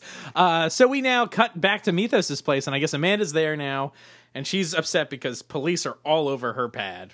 yeah, because Mac Her pad, sorry. Mac like sold out one of her safe houses, basically. Right. And so Amanda has this theory about Mac that like the reason Mac is able to win these fights is because like he has like conviction, like he believes in what he's fighting for all the time. And that's how he can like pull it out. Yeah, even against real badasses. Right. And also I guess this plays into what Sean Burns said in that flashback like these are two, like when two righteous men believe in their causes or whatever. Like she's Yeah. confirming that like yeah, Mac believes all the time in what he's doing is right. Yeah, and that's why. He Which can do might it. also be a dangerous cocktail. but- yeah, but he, if that's not true, maybe he can't even beat this scrub. Right. I don't want new scripts. That's right. Eamon, what happens next? We're in Darius's church. So Mac is like mumble mouthing some Oh, like bullshit. Yeah. tired of fig- I'm tired of killing and figuring out who to kill. I was like, is he praying? Is he talking to like the spirit of Darius? like, I don't know. I was like, kind of wondering what this was. but you know, I I, I jest, but I, I thought this was pretty good. Um, Also, it's it kind of makes sense, but the line figuring out who to kill just makes it seem like Mac has an endless menu of murder that he's trying to go to. He's like, oh, so many decisions. Right. Analysis, paralysis on all these murders. but it's like we've been talking about this a lot, so this kind of is timely of like Max judge, jury, and executioner attitude, and he's like, all he's done is judged me like I've judged others, which is something we talk about a lot on this show. It is. Indeed. Other than dicks, it might be the thing we talk about the most. That's very true. And he just does. He's he doesn't look too good. No, Mac, is looks like, shit. I Yeah. think they're trying to call back his appearance in the flashback. ah, interesting. Because like all of a sudden his hair's down. Yeah. He's ill shaven. He's not covered in bird shit, but Yeah. then a bird flies over him. Amergam flies over him. Shits and- in his and mouth. Shits in his mouth. Hot. That's right. Don't Um, go to the club again. That's right. We cut to the club, and so Keen pulls up, and then Amanda shows up, and she's like, "I don't want to talk. I just want to fight." He's rocking that orange shirt again. That's his like club wear, and so they sit down, and she's talking to him about like how great Mac is. He cares about honor and justice, and Keen reminds her like, "Hey, he also like hunted and killed people." I like this line too. Amanda says, "That's the sort of mistake you make when you think it matters who lives and who dies." Like again, Mac is like committed to some sort of code, and so when that, so he thinks it matters that these people die. Yeah, right. Um, yeah, no, I did not find that line persuasive uh, because I was also wondering what does it mean, especially in this context. Mm. But I think she's like kind of throwing it back at Keen because Keen has similar thinking. Yeah. But I think the most significant line here, which we should talk about a bit, is she says she's been a longer been around longer than either of them have. And at the end of the day, if one of them kills each other, it doesn't matter. Like in the grand scheme of things, like who cares? But she says it matters to me. And I feel like this is like a thing we've seen a couple times in this season, like that I would have to guess comes from like an Abramowitzian can we, can we use that as a term now philosophy that like your morality is less universal and more local. Right. And like you hear Joe saying stuff like this, like, oh, it doesn't matter what the right that like it doesn't matter like these larger moral concepts. What matters is that it's like Mac's friend. Right, who's this in is trouble. his friend, like, and that seems to be what this is getting at as well. Like, I don't know about any of this other stuff or the implications any of that really has, but like in this small moment, like it matters to me that you kill him. Like that's reason enough. Just well, I mean the counter to that is just like it mattered to me that she killed the, that that Mac killed the Earl of Rosemont. Like Ah. that mattered Ah. to me. He was my friend. true. And he shot me so that he could murder him. Interesting counterpoint, Kyle. So she asks Keen what he'll think in 100 years when, like, people come after him for killing Mac the same way he's coming after Which Mac. She's talking about herself, right? It's like, Yes, it's like she's when like- me, yeah. Richie, and Mythos are like, mm, get this guy. Yep. So then Mac shows up with his hair down, which either means he's very upset or he's ready to fuck. Yeah. So Oh, who knows at this point what it could be? We'll have So to wait till then the they next kiss. scene. Yep. Yeah, dead. Let's have a Mac tongue and- battle, Mac guys. And Keen. Yeah. I also like this green lighting. Anyone check that out? I did like the green light. And Yeah. his cl- clear. It is clear, right? Got that orange and green. Dum dum dum bum. For me in the club. Dum, dum, dum, dum. Come give me a hug. That song rules. Yeah. Vitamin water. Mac and Amanda like say goodbye to each other. And again, Amanda kind of localizes this entire thing. She's like, don't think about Culloden or the Earl of Rosemont. Like, just think about me. And like, that's what you're fighting for right now. Coming back to me. So Mac and Keen go outside to the commuter rail line that I guess is right out there. yeah, right. Oh, there's trains everywhere. yeah. And let's The world fight. is full of trains. trains, trains, trains. The ghost of the innocent Mikey is Oh, boy. floating above them. okay. I think this looks pretty cool. Like, they fight on a roof overlooking the train, train, yard. So it's yeah. like kind of neat in the background. It is. It is. Mac houses this guy. Let's talk about maybe my new favorite kick in the show. Uh, yeah, this is this is a big league kick. Yes. Uh, so at some point, Mac fucking just drop kicks this guy, and he hits. drop kick. He like jumps in the air and like goes like waka cha. It's like Waka cha. Yeah. It's like the crane kick. Sure. Keen flies into this fence, and then flies but the fence off. breaks and Yeah. it's like explodes with Is it- electricity. Is it an electric fence in some way? I don't Are you know. trying to keep cattle in? And then at first, like I, I did anyone rewatch this a couple times? I thought there was a mistake. Like the way the guy falls, like the stuntman, like it looks like he was supposed to hold on to the fence and like hang from it, but like it looks like he gets a grip and then like they're flying anyway. I don't know. It's it probably looks still electrified. it looks crazy. This was great. It is great. It's nuts. That kick. I can't believe he can get like he's wearing jeans. I'm pretty sure. I can't believe he can get that kind of like leg mobility in those jeans. And that Mac, kind of stretchy material. Yeah. no, Mac picks up Keen's sword and jumps down after him. Right. To give him the old Count Dookie. Yeah. I also thought it was like- I thought Mac jumped down like six stories. I was like, how high up are you? I was like, holy shit. he roll, it looks like he's about to roll his ankle. Like, ow. yeah. This is in the Search for Vengeance continuity, so people can leap high distances. So yeah, so Keen's on his knees. Mac has both swords to his neck, and Do it. Get him. oh, did not anyone notice that Mac? Well, Mac says not this time. Mac says it in a Scottish accent. I thought. Oh, I didn't notice that. Weird That's subtle cool. thing. I was like, ooh, cool. How about that? And so uh, he's like, the war is over. Walk away. And so it seems like Keen finally gets it, and it's like, uh, okay, This shit. actor's performance is so good. Like when he gets up and looks at McLeod and he kind of looks like he's going to cry or something. There's just a lot of emotion Yeah. in the look he gives McLeod as he walks away. I was very impressed. It is good. No, it is good I was gonna say, why does he walk away? Different way. of because his saying it. car isn't there. Yeah. Uh, All right, Better no, way One, of- no one laughed at that, nor should you. yeah.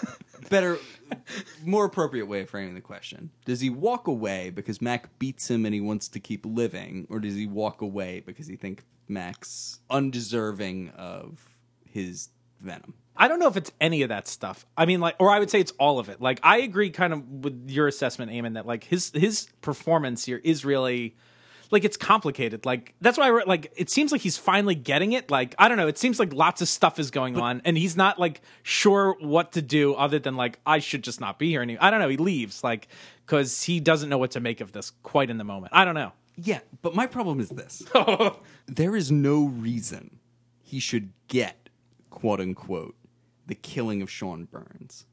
Oh, he shouldn't, he shouldn't get it. It's never been explained. It's never been justified. Mac has never even attempted to defend himself, nor is there a good defense to it other than like I had a cosmic evil force take over my body. But it's like that was a horrible act. Right. That is not at least from the outside, justified by the facially complex and awful s- trappings of a semi genocidal war. right. Right? And is a modern occurrence too. This n- can't this be happened like, last year. Yep. You just fucking did this. Like his body is still warm. And I don't understand why you would forgive him for that when he hasn't even offered an explanation. It's true. that is very true. I, I, I just don't get it. Yeah, Well, no, he you're was right. also housed.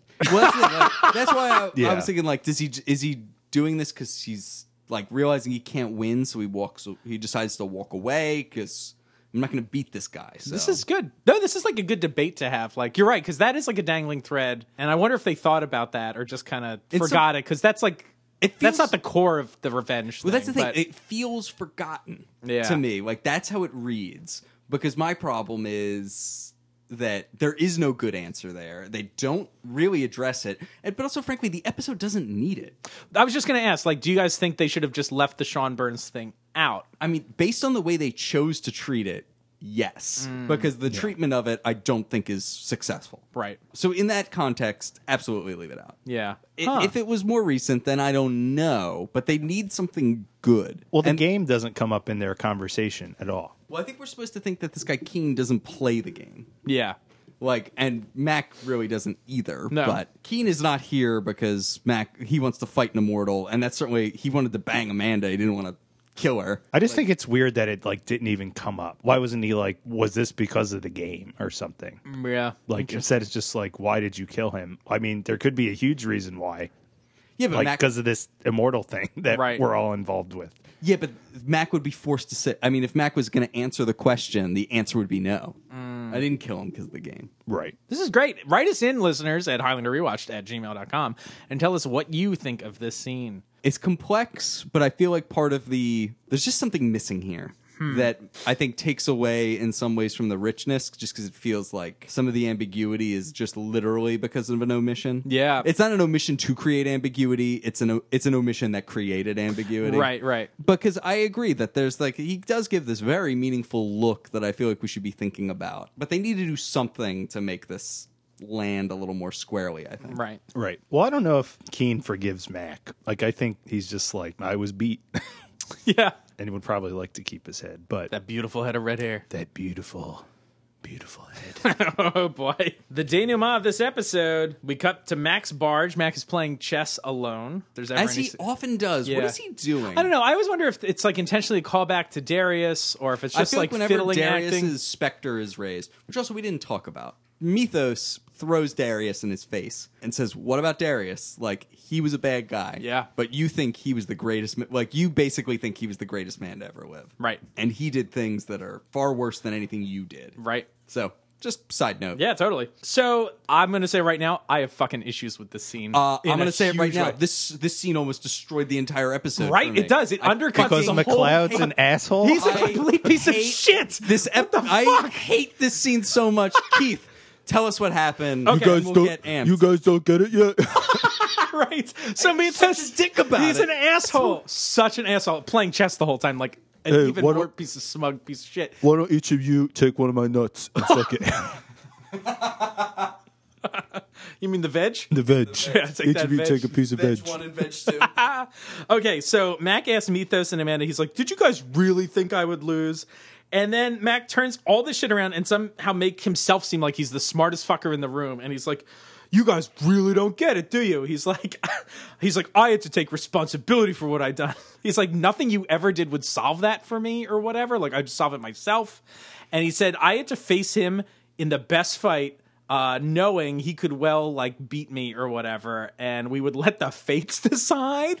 This is insipid. This is nuts. And Max or Mythos is like, yeah, like you just let the fates like whoever's like- whoever won is right. It's like, oh, so like trial by combat. Uh Uh-huh. This is some Game of Thrones shit that you're doing right here. This is stupid. This is shit. Because Mac has been around long enough to know that the side who's cosmically right does not always win in conflicts. right. This just makes Mac look like an asshole. It, It makes him does. look like a childish simpleton. Yeah, I it, It's like it removes all self reflection from this. Like it makes him completely unself-aware. He's like, I needed to stand. I I needed to face the consequences of my actions by what? but like By beating this By guy? super killing Stephen Keen with my kung fu excellence. but like the idea that like whoever wins is right is so like It's so obviously wrong. Yeah, exactly, It's like- so obviously wrong. That's something Kronos would say. yeah, like the villain of the show would say that. Is that the point? Is that he has like a fucked up thing from that? Like I don't know. Is he still the villain at the end of the episode? Maybe. He's like, well, I do the most push-ups, so I'm right. Oh. But he doesn't even think he's right, though. The whole pro- the whole reason people were worried about him is because he is legitimately concerned that this guy is right and he is wrong. it also made me think like was all this an act mac like what was all the mopey f- shit like if you thought this was the the the, the result was just like we're just still gonna don't go get at it. it and, You like- still don't get it. it's like what like you were a mess this scene feels like they changed the ending or something even Words cannot express how much I hate this. And he's just treating his two friends who like worked very hard to help him like Yeah. shit. Literally put their lives on the line for Uh-huh. him. And he's like, you fucking nitwits. You still not gonna do it. god damn it Fuck you, Duncan. and then he like MacLeod. I'm so angry. i know about this is so messed up I get like I'm like keyed up. Like I you're want to keened up i'm so keened up I'm keened up. Every time he said Stephen Keen, I thought he was saying Stephen King. because he's always on coke Yeah, and he's just writing furiously. about a car that comes to life. Christine. So then Amanda and him make out. And I was also thinking, I was like, do they just want to have sex in front of their friends? Like, Yes, all the time. constantly they They're tr- just they're they just trying to- go at it while people are just standing right there. They're trying to entice Mythos into a threesome. Now we're talking. That's a mm, Now announcing our next fan contest. Write us the scene. Yeah. What happens next? gross. Ugh. And that's the end of the episode, right? Mithos Yeah. is like, No, I'm that's leaving, the- and that that's is the it. This is denouement of this this is it. Fuck. Let's play a goddamn game.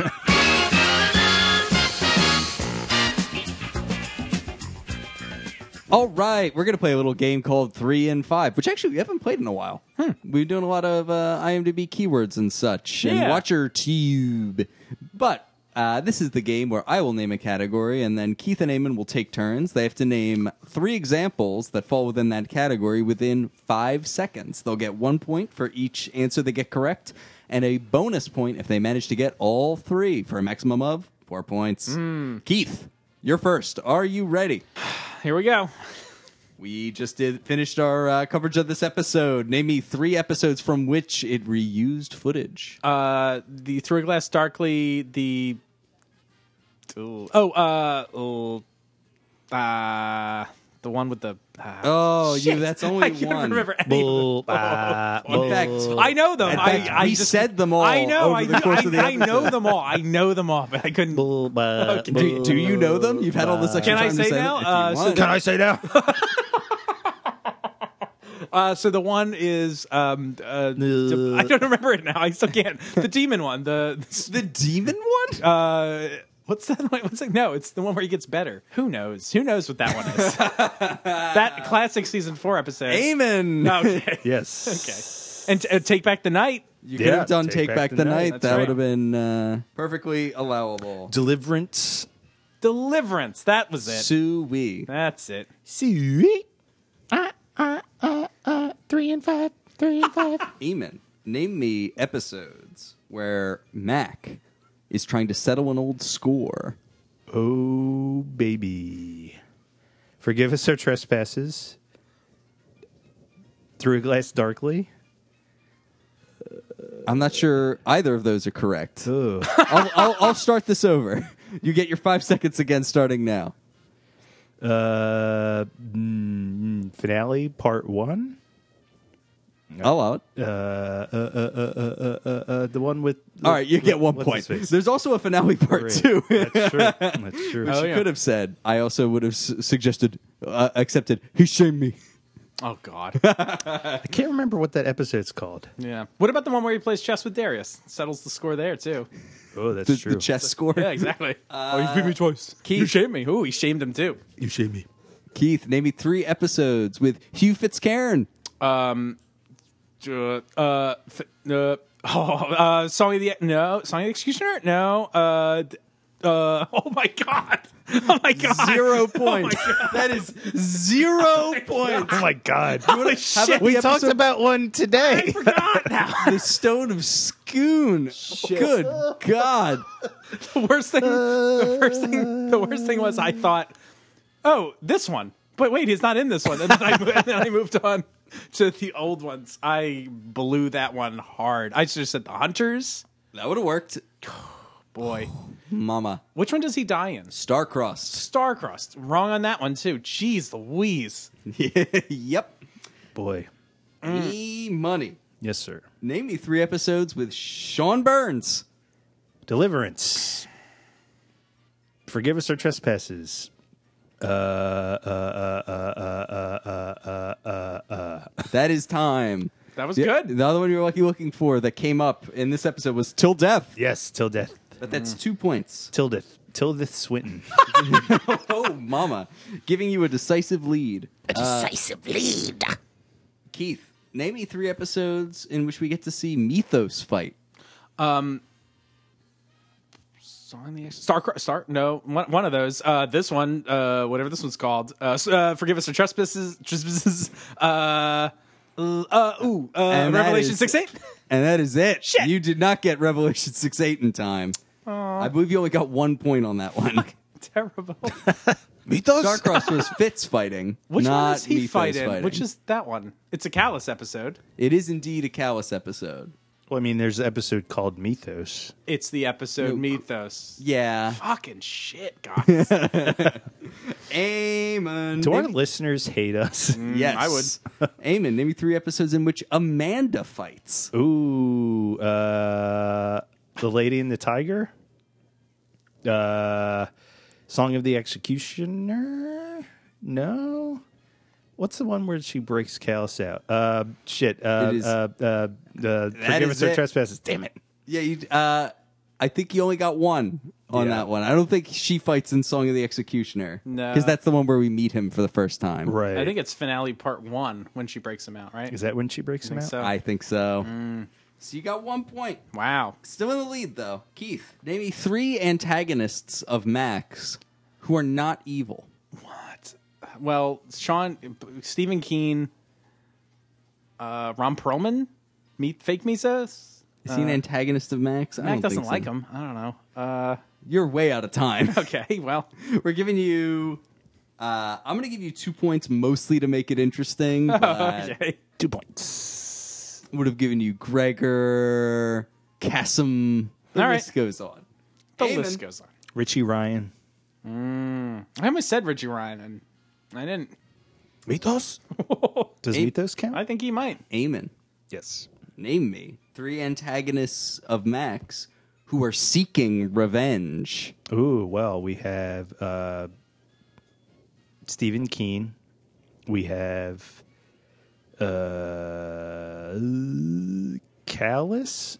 We have Bloop. You got two, which gets us to the final round. It's the final countdown to the lunar. To the three and five. Keith, please name me three candidates running for president What? on Why? the Democratic side. Okay. Your time starts now. Okay, Cory Booker, Bernie Sanders, uh, Elizabeth Warren. Correct. See, look at this. Hey. Hey-o. Amen. Name me three different candidates running. Oh shit, Elizabeth Warren. Uh, I think Did that he was- say that? I said Yeah. that. Whoops. Uh, Dennis Kucinich. No. No. Uh, Dennis Kucinich? Shit. Uh, Joe Biden. Uh, Yes. Fuck. Uh, uh, uh, Buttigieg. Buttigieg. Beto O'Rourke. All right, I'm giving you one of those two. Cool. Uh, Buttigieg. Boogie Geek. Boogie So Geek. let's see.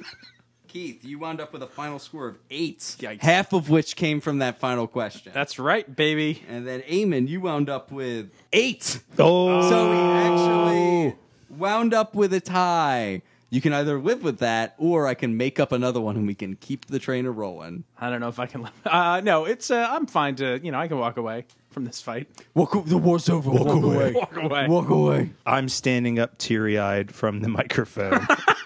And that's how you play three and five. Three and five, three and five, uh, uh, uh, uh, three and five. Oh, you can tell by the way I guess my three. I'm a woman's man. No time to five. Time to five.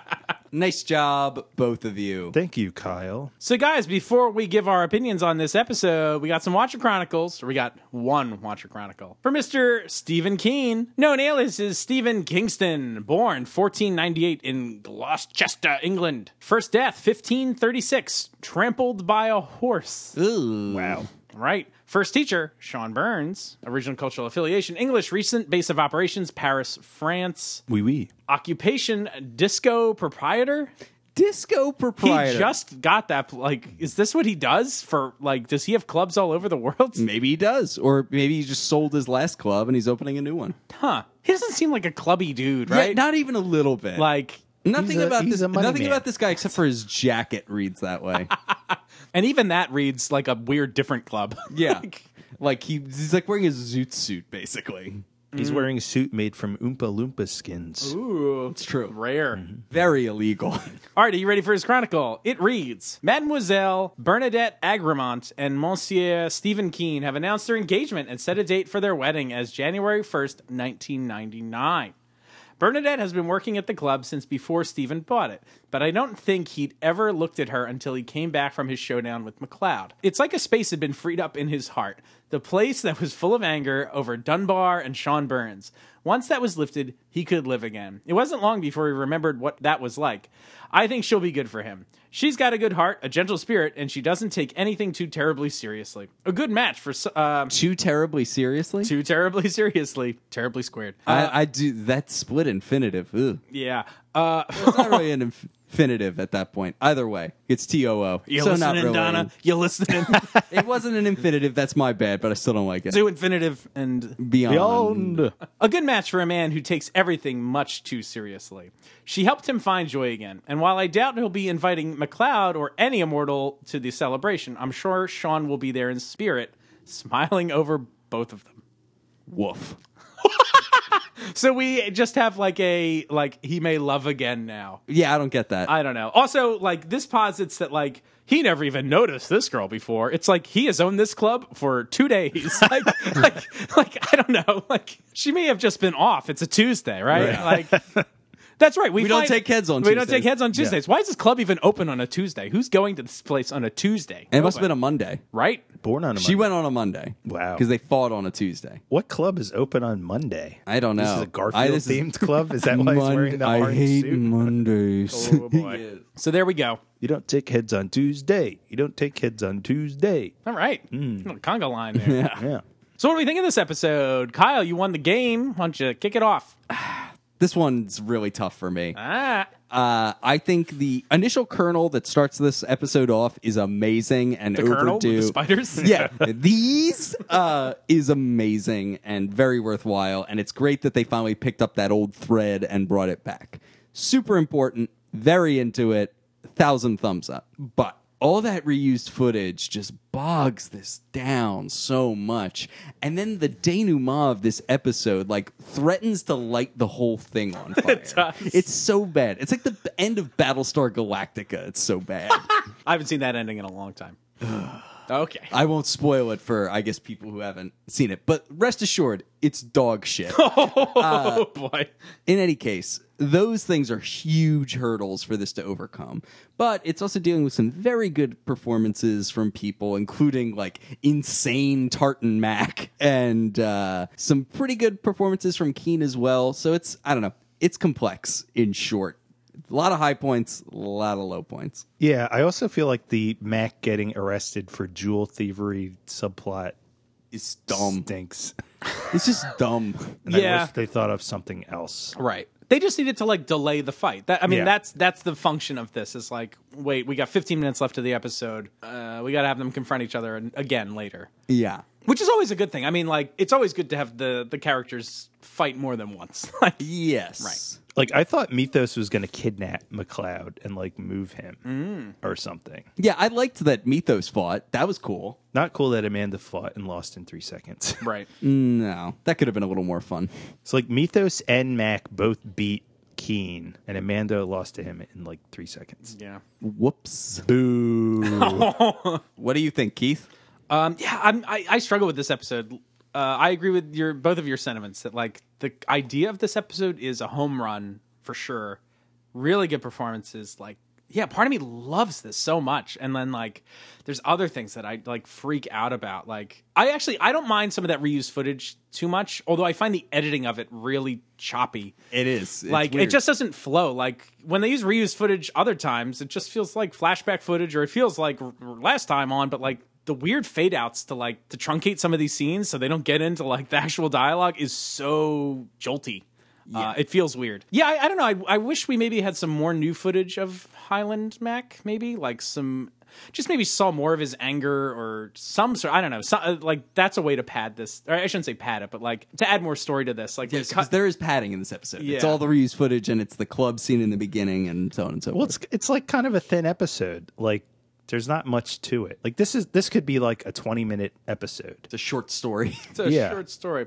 But like, what needs to be added to like make this better? Because obviously, it has a good like moral question, and like, there's interesting stuff going on. Did they just not explore it enough? Like, what I makes feel like this they like could have not? explored it more? I feel like they could have had an encounter in the past. I feel like Sean Burns could have done more than just give that guy a little talking to. Yeah, and we're still not sure of, about like the relevance of Sean Burns being in this Yeah, I don't know because like all he. he does in that flashback is tell Steven the same sentiment that Mac is expressing, like that you got to live with this sort of stuff, blah blah blah.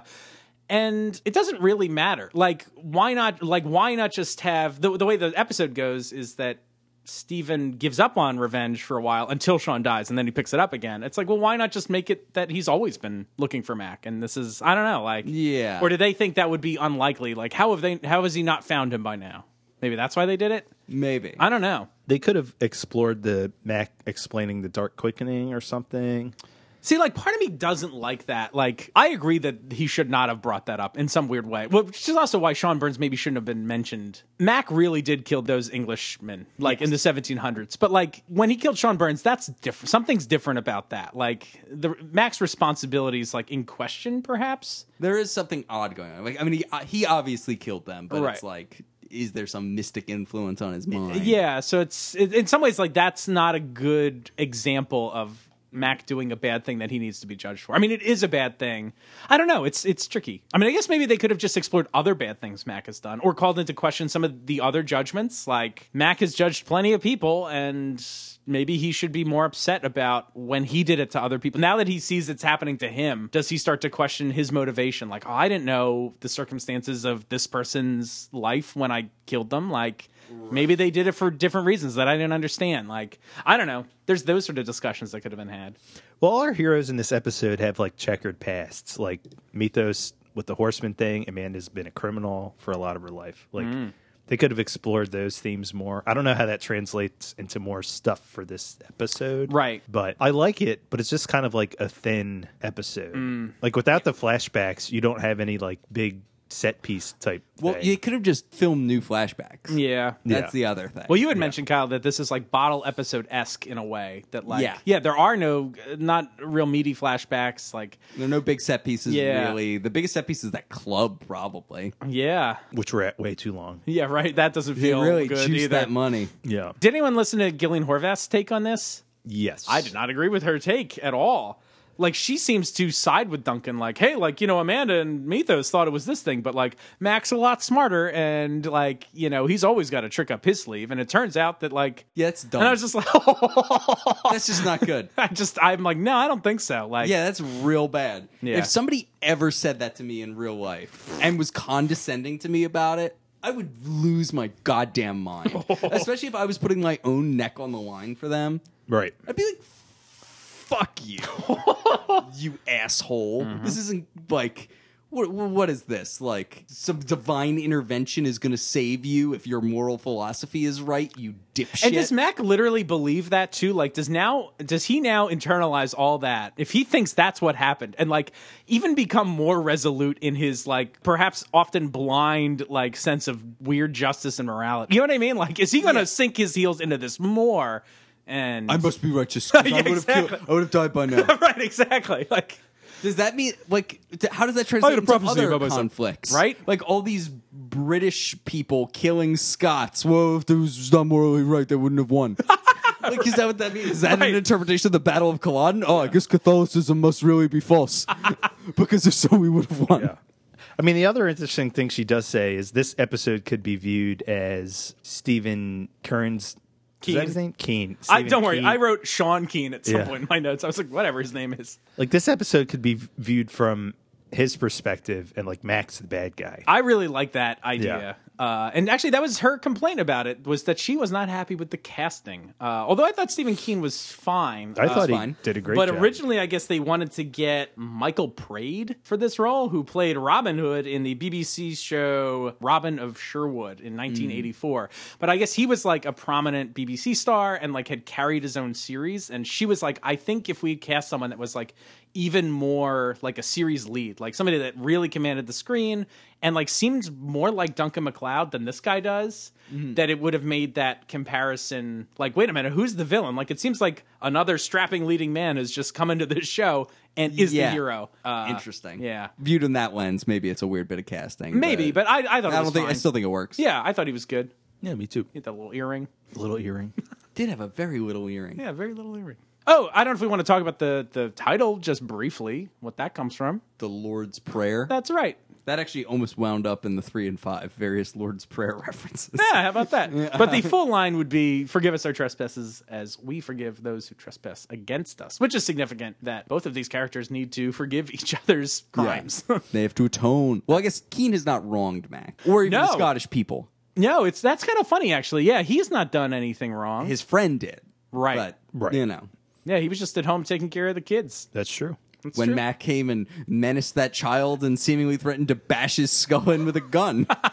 That part where Mac just fucking kills him with the gun is awesome. it's outrageous. He does a great job of falling down too. He really like, like, kicks throws it. back.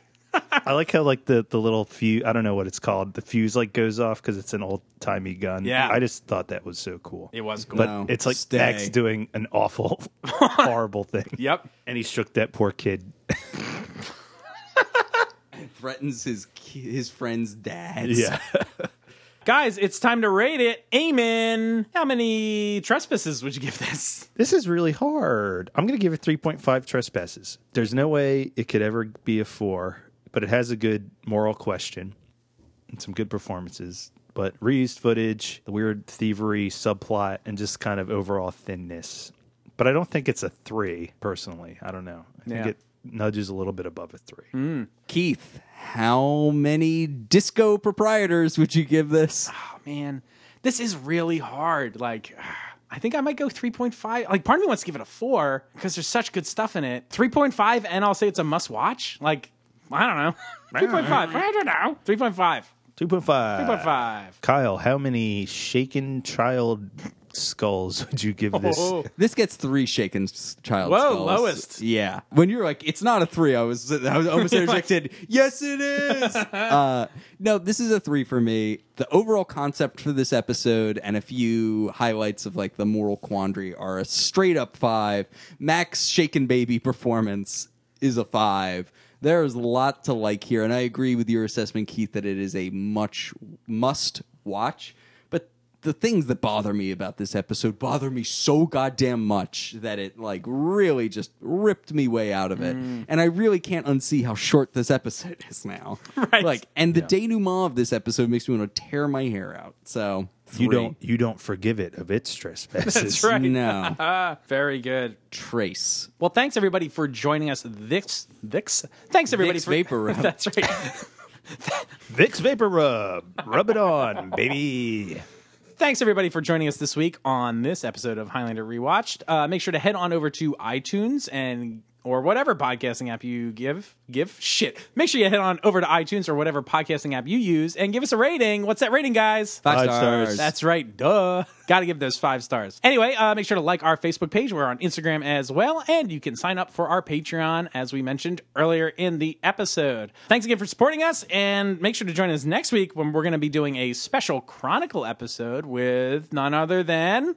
Donna Leto. Heyo. Heyo. And then following that, we'll be back into the series with episode 17 of season five The Modern Prometheus. Hmm. Heyo. Thanks again. Mod Pro. Mod, Mod Pro. Pro. That's right. Thanks again for listening. We've been your rewatchers. I'm Keith. This is Kyle. This is Eamon. Bye-bye. bye bye